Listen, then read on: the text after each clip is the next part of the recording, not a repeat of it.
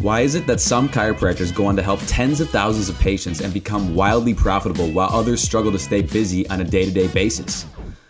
We've dedicated this entire show to interviewing some of the top chiropractic minds on the planet and examining the exact strategies that they have used to scale their businesses to the next level. Thanks for tuning in, and we hope you enjoy this episode of Chiropractic Marketing Secrets.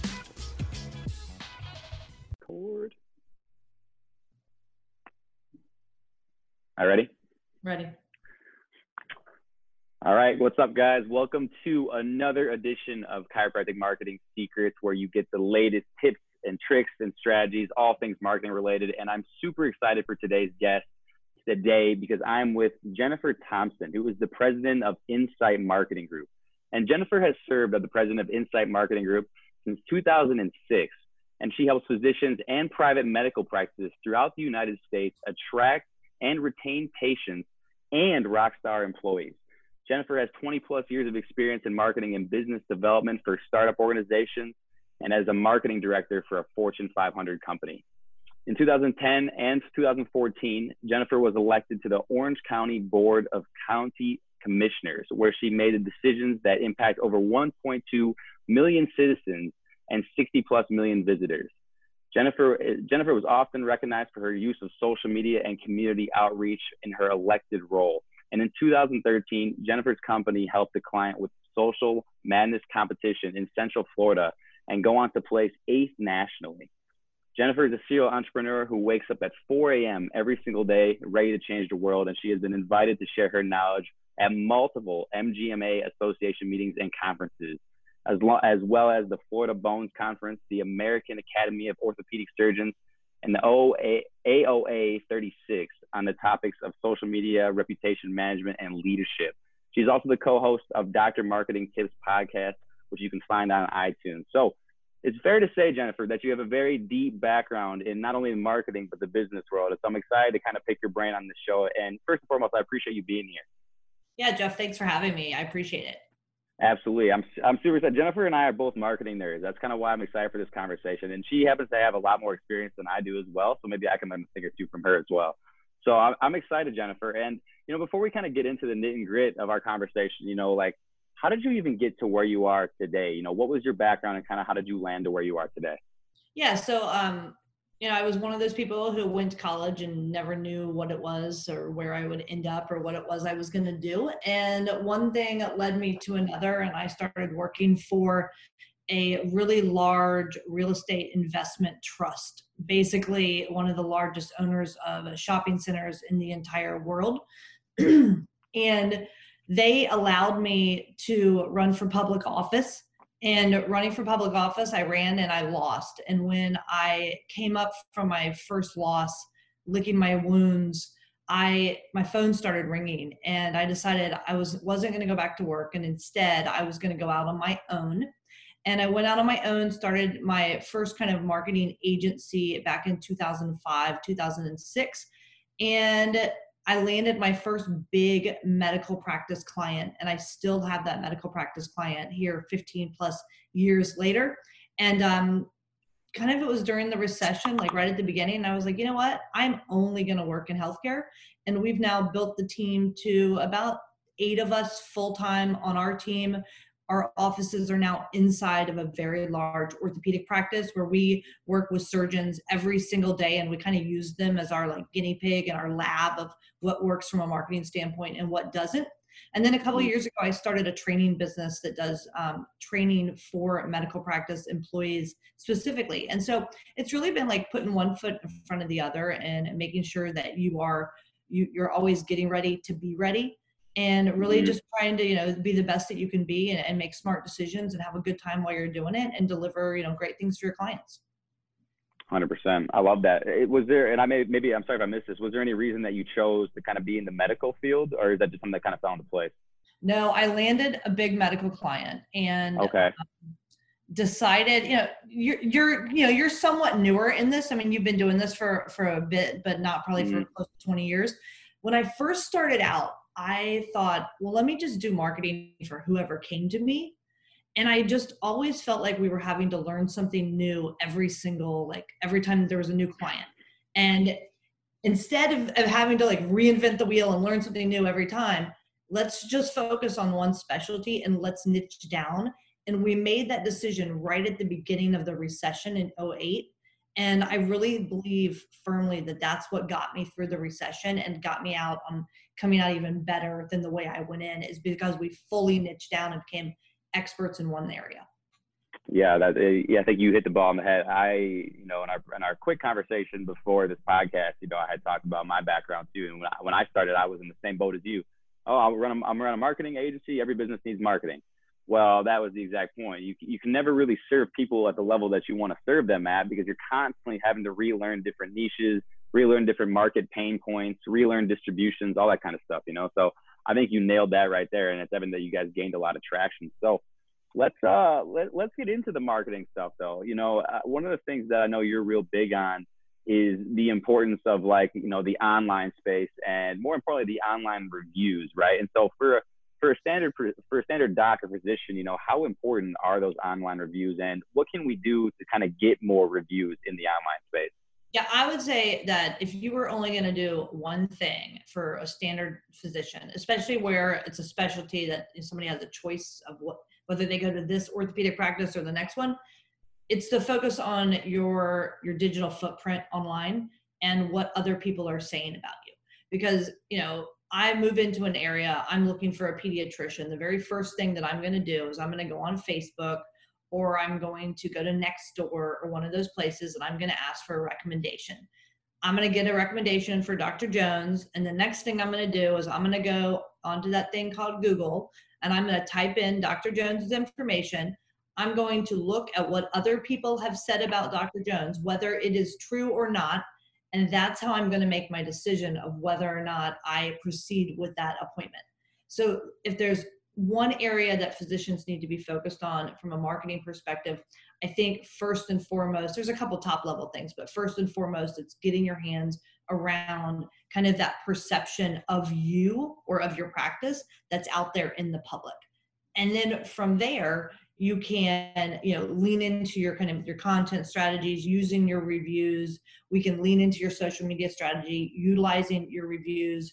But first and foremost it's, it's kind of get your hands around it and i get people that ask me all the time like how should we get more reviews? And back in the day as in a couple years ago i might have said you know come up with a little card put it in your in your lab coat hand it out if you have somebody with a positive experience and then let's focus on it that way. I don't suggest that at all anymore. In fact when the doctors come to me and say hey i ran out of cards we always tell them like don't worry about the cards anymore. We got this. I really think you should remove yourself and your staff from the equation when it comes to asking for reviews and you should automate the process there's plenty of software out there that allows you to automate that process so you should ask everybody good, bad, and ugly to leave you reviews online. And by doing that, you start like juicing yourself from a search standpoint, making yourself more accessible for when patients are looking for you, and you're getting great data that you can then use to improve your practice. I love all that, and I think there's there's so much to be said about you know, especially when you're new, just for kind of establishing. I think you said the social footprint and you know, just taking other people's words and third party testimonials and like there's nothing that's gonna have, especially in like especially when people are making those high level decisions for for their health you know there's nothing that's to trump some sort of really good review and or just really ultimately social proof to an extent as well you know yeah i use um i use reviews in all the marketing and before we were really heavy on getting like you know online reviews on google and Healthgrades and vitals and all those places i've always kind of taken this patient forward or patient first approach because you know to to do well in search, I mean, you know this and you tell your clients all the time, you've got to produce regular content and it has to be really regular stuff. And, and yeah, I guess you could write a couple pages on your website each month that are just like, you know, standard blogs that are very similar to what everybody else have that may or may not show up in search.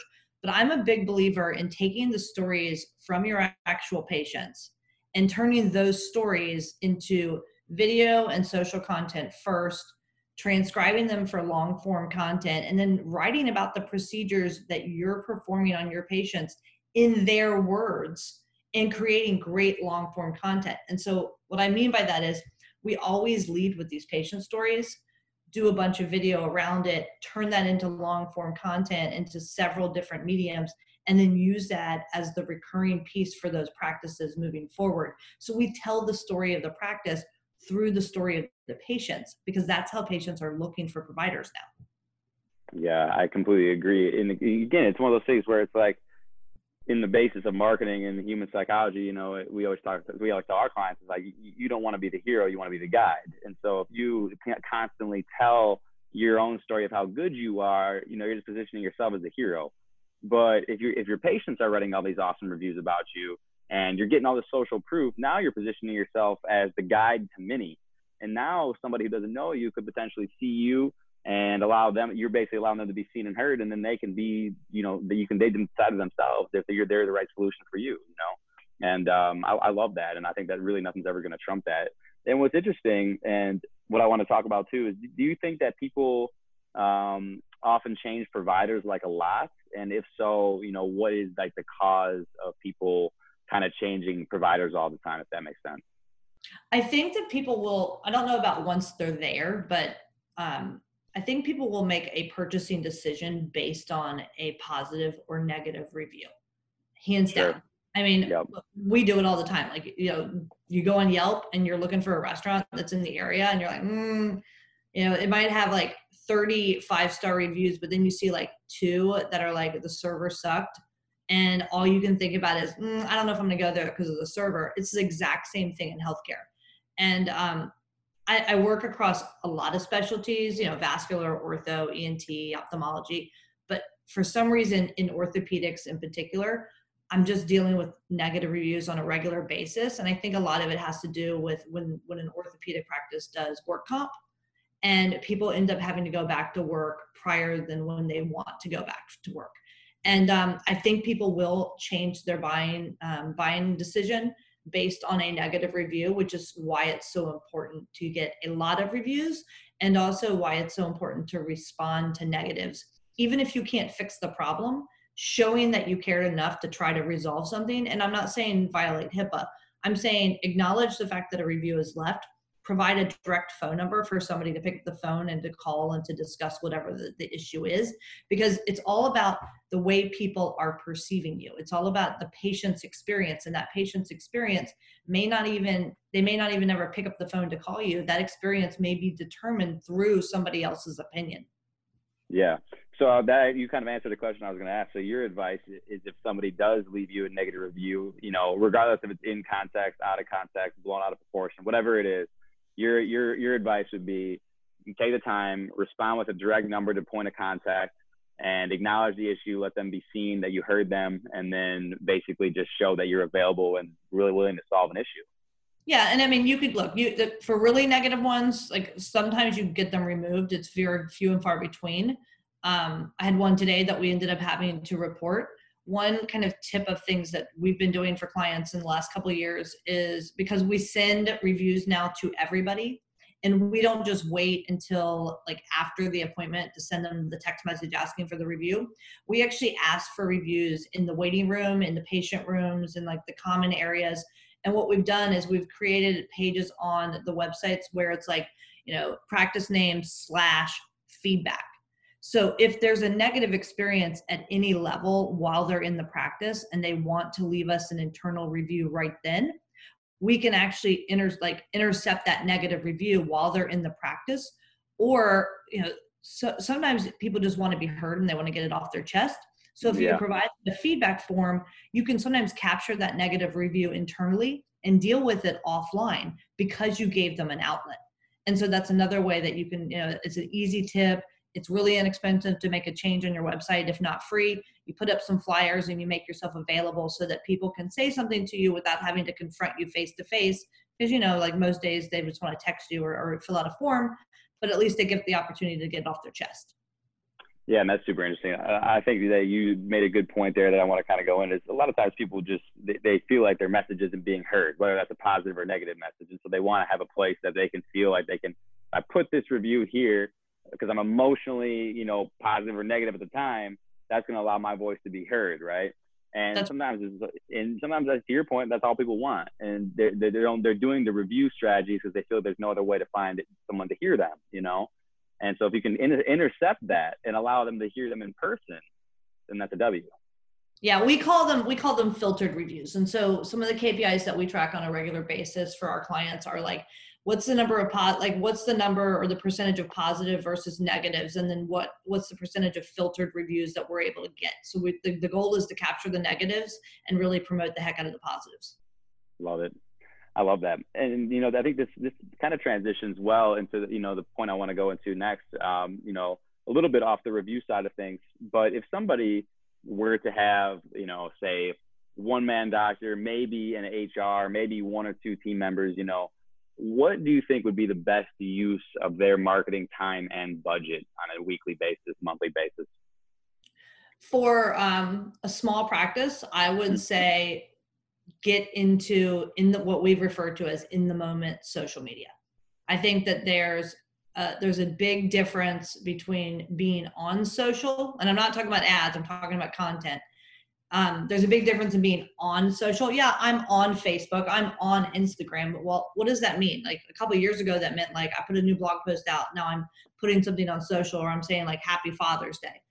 Um, but if you can be in the moment and create pretty good content, whether it is um, maybe it's someone who just had an adjustment and they're feeling great and you pull out your cell phone and you get quick 15 seconds of them doing something that they couldn't do 10 minutes ago and you put that on social media. I would focus on things like that that are very in the moment that are allowing you to build engagement, capture your audience and really kind of be at the right place at the right time when potential patients are looking for you. And you can do that very inexpensively through social. And it's a great way to engage you know potential patients that are out there and engage staff I love that, and I think there's one thing that you know I'll add to that because I think there's so much to be said about the in the moment stuff because one, it's so much more authentic, and I feel like a lot of people um, they're like, oh, you know, I'm gonna take Friday afternoon. I'm gonna, I'm gonna batch everything. I'm gonna get all my content done, right? And what happens is a lot of the time, you know, you'll try and start doing that, and you might not get all the way done, and so then you start taking shortcuts,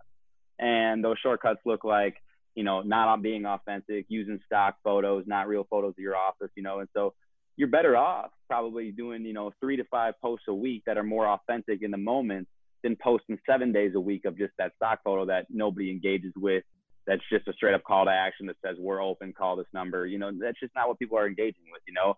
And I think people forget the human side of stuff on social media. They're like, it's like, hey, would you would you interact with somebody? You know, if you saw them on the street, if you, my only thought is if you won't interact with somebody the way you are on social media, the way you would on the street, then don't post it. You know what I mean? So, so you got to remember the human aspect, and I think you nailed it right there. Yeah, you got you got to create stuff that's thumb stopping. You know, yep. that's what we like to say thumb stopping. It's got to be interesting and there's so many ways to do it. So at this point i tell people don't waste your time just being on social. If you just want to be on social buy some ads.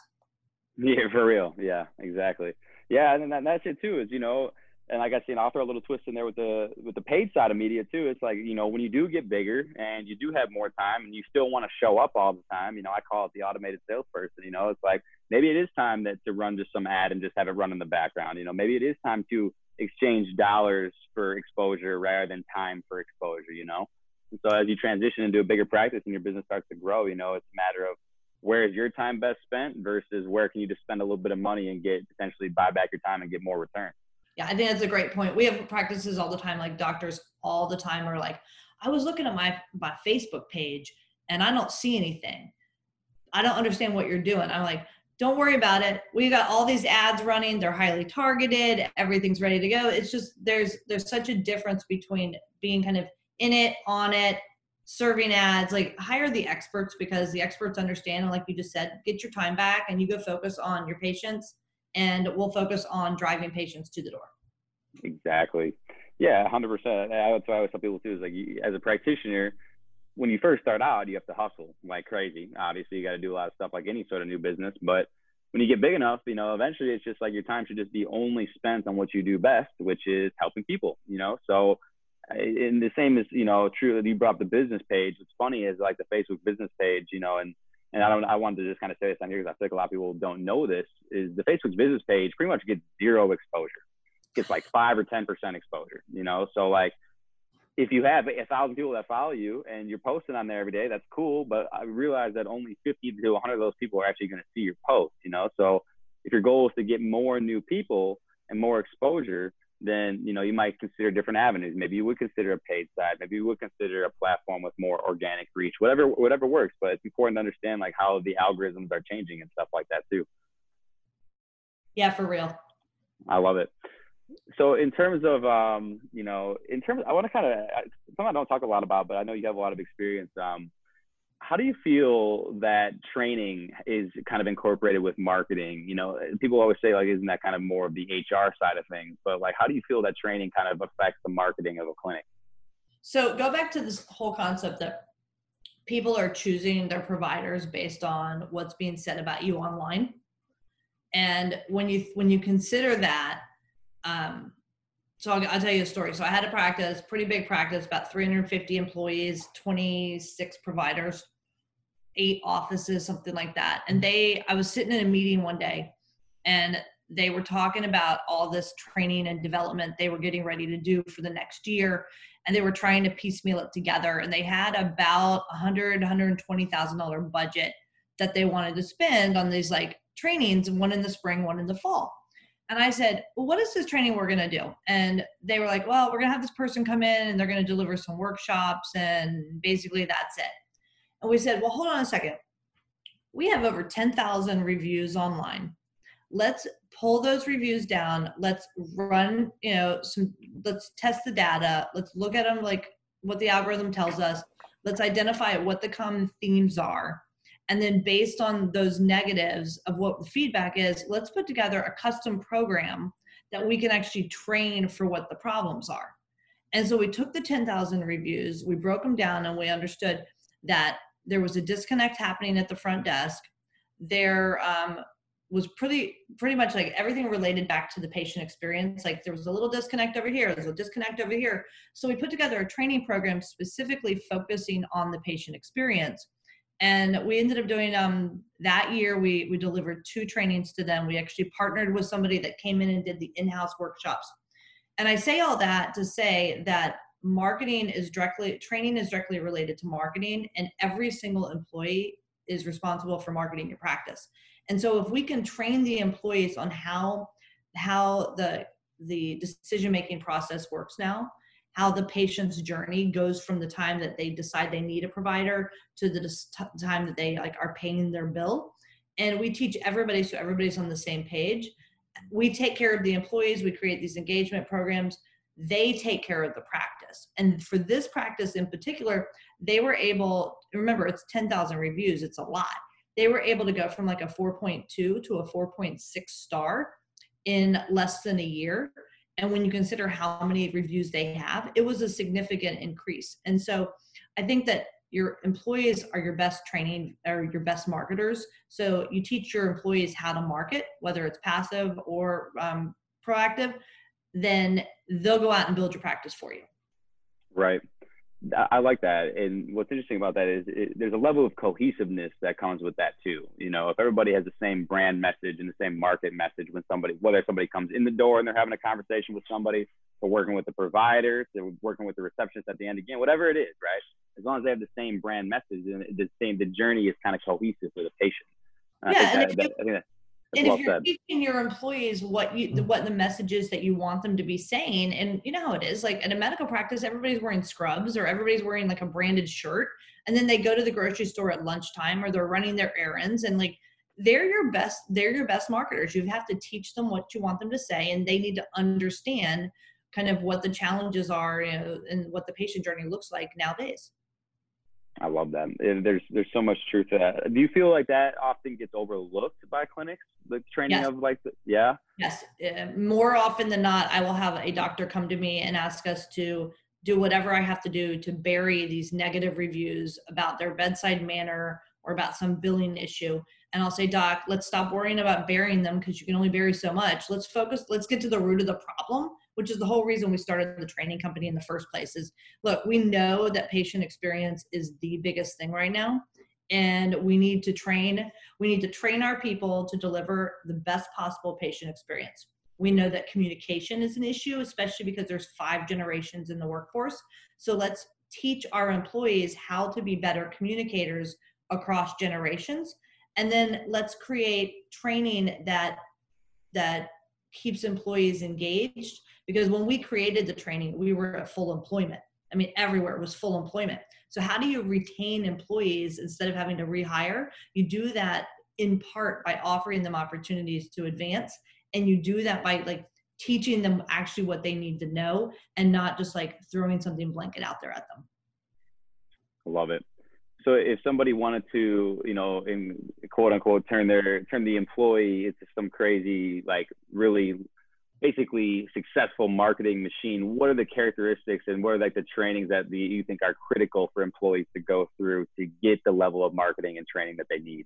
I really think that it's this is not rocket science and like we don't have to teach them something that's difficult. We need to teach people how to be decent communicators and how to put a smile on their face and it's basic customer service. I love that. 100%. Keep it simple. It's back to the human stuff. You know, if it's so simple. Just smile yeah. and say thank you and you're welcome and be genuine and authentic and it will pay dividends back to the human stuff. I, again, it's you know it's funny because it's like everybody likes to overcomplicate stuff. You know, it, it's just like back to the the same stuff you heard when you're in fourth grade. Treat people how you want to be treated, and I know that's basic, but it's the same stuff. You know, and people can tell people can tell authenticity and actual like being genuine versus something that's fake. And you can t- like even even if you don't come out and say it, your soul can recognize that. You know what I mean? And so if you teach people how to be authentic, you teach people how to be genuine, have a good conversation, you know, and even how to like direct the conversation, you know, like it'll just pay absolute dividends for forever, literally.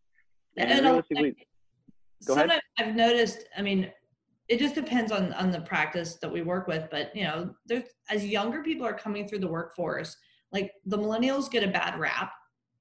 And the younger people are digital natives and the ones kind of still running the show are your baby boomers and everybody gives and receives information differently sometimes it's just about training people how to communicate with their peers at work and if you can improve that then you can improve the cohesiveness of the teams you can identify real leaders and you can teach them how to interact better with that potential patient out there and again it goes back to what you just said it's like the human stuff like, how do you be a decent person? How do you say thank you? Um, I know like you're more comfortable texting me. You don't want to pick up the phone. Do I think that's rude? No. It, then I find out like it's not rude. It's because you genuinely don't want to disrupt whatever I'm doing. So it's like learning how to work with one another across these generations, I think is a big deal for practices. I love that. Do you ever do, and this is something that you know I've not had a little experience with. Are you, are you familiar with something similar, or the actual thing, uh, the DISC assessment? Yes. You know, yeah. You guys, you guys do so. That's some interesting stuff too. And you know, in ter- and also uh, in addition to like the kind of like generational gap, you know, the DISC assessment kind of just unlocks just how some people want to be communicated with. You know, like for me, you know, I'm like I'm a, kind of like in the D of the disc, right? So I'm more so like let's get to the point, let's get the results. Um, but that's basically how I am. But other people aren't like that, you know. Some people want to have that small talk. Some people want to take it slower. Some people want to make sure everyone's on board, you know. And so it's just like learning how people want to be talked to and how commu- and how employees can communicate collectively and how they want to be communicated with too, you know. Yeah, every year I do a retreat for my team, and we go to um, we're in Orlando, so we go to Disney, and we spend like a week at the um, at the parks and nice. resorts. Hopefully, it happens this year, and we do that. And last year, I brought in a a professional like personality assessment coach, and mm-hmm. she spent a full day analyzing everybody's kind of assessment and then bringing it all together to teach us how to work together as a better team. It was the mm. best couple thousand dollars that I've spent in years because it got the team all on the same page to understand how we interacted with each other. It made us better for each other and it made us better for our clients. So there's a lot of merit that goes into understanding personalities. There is, and it's crazy too, because like you understand communication, you understand relationships, and you also understand from like a um, like a coaching perspective and training perspective, like after people take that assessment, you can really start to figure out like, is this employee in the right position for what they natively want to be doing as like a human being? You know what I mean? And Absolutely. sometimes like people will struggle in roles. And I'm not going to sit here and say I have any employees. I've just done this with other coaches and stuff. But it's like people will struggle in roles because not because like they're not qualified as a human. It's just because they're not fit for that exact role. Their natural tendencies don't naturally align with what you have going on in the role. You know. And so it, it really does unlock. And again, what we've said a hundred times, but it's taking it back to the humans. How are people like? If you try and go against human grain, you're gonna have a lot harder time than if you go with human grain. And that's for marketing, that's for communication, that's for relationships. You got to go with human grain. Yeah, good good advice. I love that. And so I want to ask you something about, um, you know, in terms of um, like the media side of things. You know, if some, at what point do you think? Because that sounds like you have a little experience with the paid ad side too. You know, at what point do you think a practice would be suited to start, you know, kind of introducing like kind of like a paid social media strategy versus more the organic? I, I think every day of the week.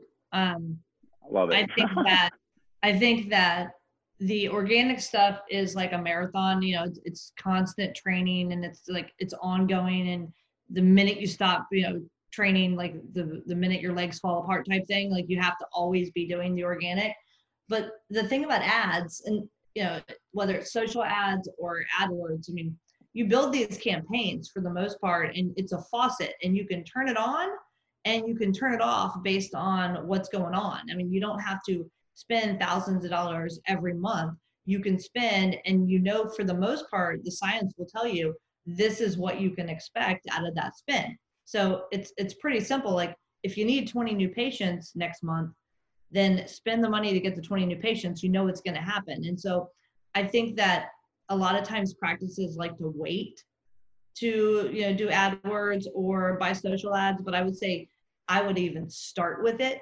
because it's a way to quickly get up to speed where you know the organic stuff takes a lot of work and a lot of energy and you have to be consistent. I love that. Uh, you know there's a lot of different advice from all kinds of different people but i'm an, i'm always been in the same boat you know because a lot of times it's like realistically especially like on you know we i'm mostly focused on like the facebook side of stuff you know but there's like there's really no like cheaper place to acquire business you know like you know i've seen guys get you know new patients for five dollars and 86 cents on a lead. You know what I mean? And so like, is that going to happen in every market? No, but like the the reality is that that could be thirty five dollars and eighty six cents, and it's still massively lucrative. You know what I mean? And to your point, it's predictable. It's like okay, if I spend twenty bucks a day, this is what I can get in results. If I spend four hundred bucks a day, I'm going to get this result, and it's pretty predictable. You know, until the ad starts to kind of fatigue, and then you make some changes, and you're right back to it. You know. That's exactly the case. And it's, it's funny too, because we were having a, a, conversation with a gastroenterologist this week, and he wants to turn some ads back on. And um, we're like, all right, well, how many patients do you want? No, no, no, no, no. I just want to talk about how much I'm going to spend. Or like, no, no, no, no, no. Let's talk about how many patients that you want to acquire because we know how much it's going to cost. Um, but it, I think sometimes with docs, like it's hard for them to get their mind around the idea that you can figure out how much it's going to take to acquire this customer. So let's build the budget based on that. Instead, instead they get hooked on a number instead of like the actual result. Yeah, I 100% agree with that. And, and what's funny about that um, is I know there's obviously like, you know, people that manage ads, you know, like ourselves and stuff like that, that kind of have some fee involved and stuff too. But the reality is, is like, you know, I, I, I sit down with people and they're like, oh, you know, I, I only want to spend, you know, hundred bucks a day, hundred bucks, you know, a month on ads. I'm like, okay, like that's, you, you can think in that logic, but the reality is like, you're just shorting your own business. You know what I mean? Like, what you put in is literally what you're going to get out. And the reality is, is like, especially for people selling high ticket, high ticket packages, high ticket services, like it's so lucrative. You know what I mean? Like, you know, you again, you could spend five dollars and land a twenty five hundred dollar care plan for your chiropractor, or you know, a ten thousand dollar surgery if you're a surgeon. You know, whatever it is. You know what I mean? And so it's the exposure. And again, if there was a cheaper place to advertise, I, I would be talking about that because I'd be advertising there. But right now, there's just not. You know. No, and it's cheaper than it's been in a long time right now too. So it, it's like, it, it, you're gonna do it, get into it. We've been having fun, honestly, and that is because like you know on our side, you know you do uh, you have a whole compass a lot more than we do, but we we primarily only focus on the paid side. And, you know we've been having a lot of fun because everybody else has turned off their ads because they're like ah uncertainty, uncertainty. And then they're like, hey, uh, I'll tell you what, if you're in my world, you're going to run twice the budget because mm-hmm. there's a lot of opportunity out there yeah there's a lot of there's also a lot of pent up demand and so like taking advantage of that pent up demand it, i mean that's huge and there's an opportunity right now to turn the faucet back on mm-hmm. absolutely uh, you know I, I think we're about you know about 40 some minutes here which is great i want to talk to you about uh, one more quick topic though that i think you'll have a good knowledge base on um, what do you think are some like limiting beliefs that providers have in regards to like their marketing? You know, like what are you what are the things that are holding people back from, you know, starting to market themselves, from really just becoming the big fish in the small pond? I think that at least for the folks that I work with, it feels like the physicians have been burned before.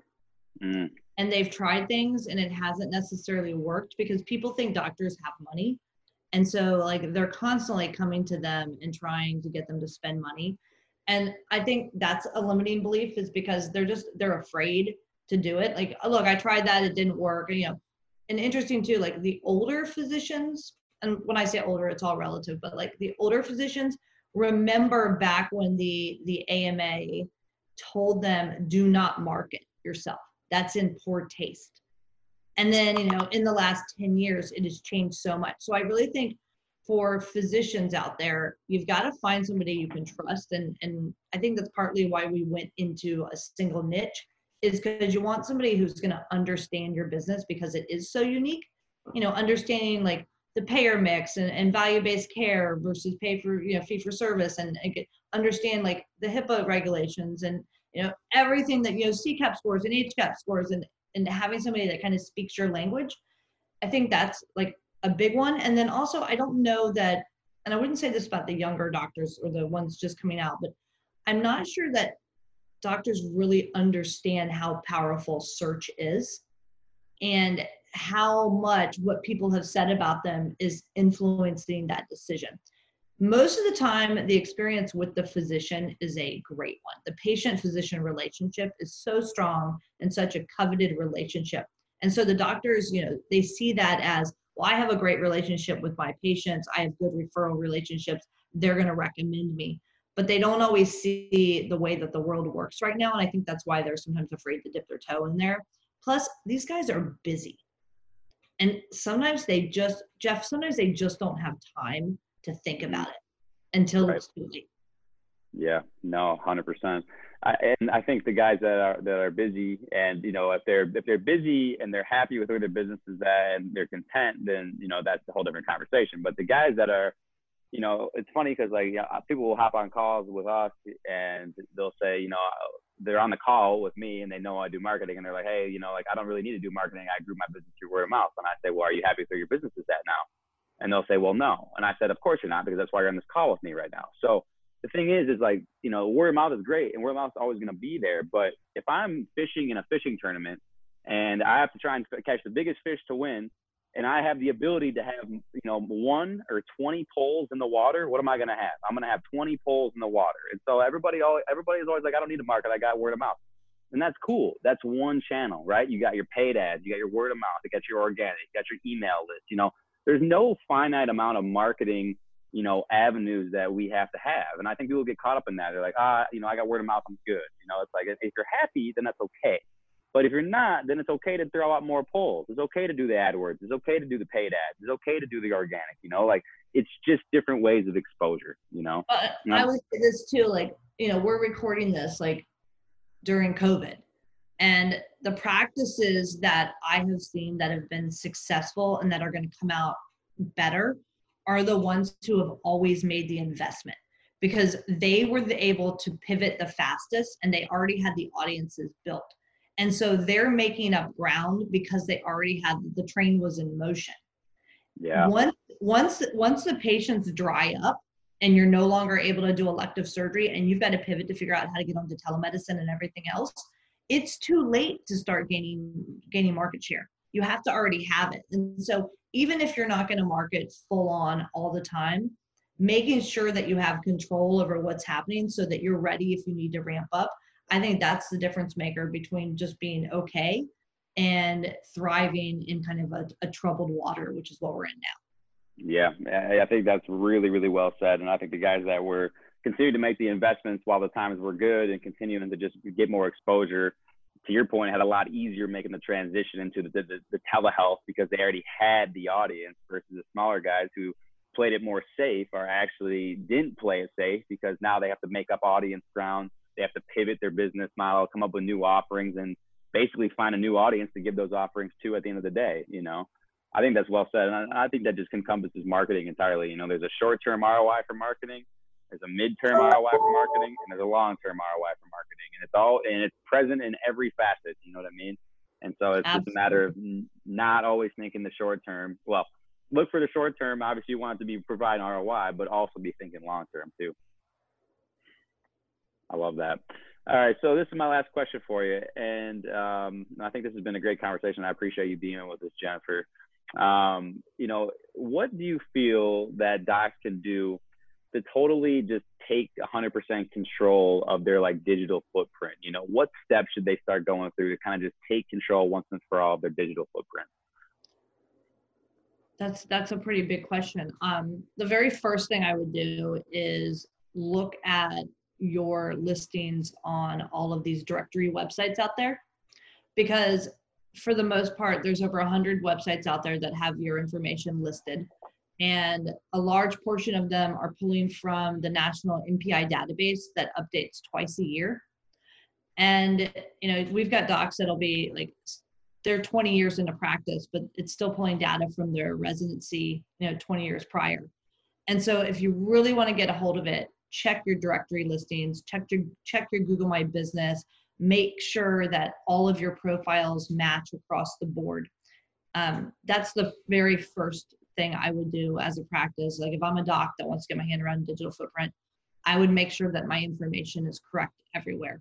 And then I would come up with a small marketing plan that maybe, you know, you're skeptical, but baby steps, and then start working the steps and you'll get more comfortable on your feet and as you get more comfortable, you know, they'll call you, Jeff, and they'll ask for some ads. And, you know, that'll lead to more patients. It'll get reinvested. And then all of a sudden they'll be running. But you got to take those baby steps. And that really starts with making sure that the information about you online is correct because, Doc, whether you ask for that info to be there or not, it is. So you might as well get your hands around it. Well said. Well said. I, I, I, appreciate all the knowledge you've shared. And I think one thing that me and you both know that's very common, and a lot of people don't like to admit this fact, and I tell people all the time. If you decided to open a clinic and you decide to be a business owner, indirectly, you also raised your hand and said, I'm a marketer now. And a lot of people don't want to think that. They don't want to think I'm a marketer, I'm, I'm a doctor, not a marketer. It's like, hey, if you opened your clinic and you decide to be a business owner, you basically raised your hand and said, I'm going to do some sort of marketing because that's what I signed up for, you know? And so I, I, appreciate all of the insights that you've given us, given us Jennifer. If um, if people want to find you, where can they find you? Where can they get a hold of you? Yeah, totally. They can um they can find me on LinkedIn. They can find me on my website, which is insight m as a marketing g as in group.com. And they can always follow our podcast on iTunes or whatever their favorite podcast player is. It's Dr. Marketing Tips, Dr. Marketing Tips. Nice. Well, I'll make sure to uh, link out all of Jennifer's contact information in the show notes below you guys have any questions for her directly, you can click on some of the links, check out her social media, check out her podcast. She's got a lot of tips as you guys have heard on here. And again, Jennifer, I appreciate you taking the time today to share some of your wisdom with us. Thanks a lot for having me, Jeff. I appreciate it. Guys, thank you so much for taking the time to listen today. I really hope you're able to grab some actionable information that you can take and run with for your own business. If we missed any of your questions or if you have anything you want us to discuss in an upcoming episode, shoot us an email at chiropracticmarketingsecrets at gmail.com. That's chiropracticmarketingsecrets at gmail.com. And if you enjoyed the episode, please, please, please share it with somebody who might be able to benefit from it. Your support means the world to us.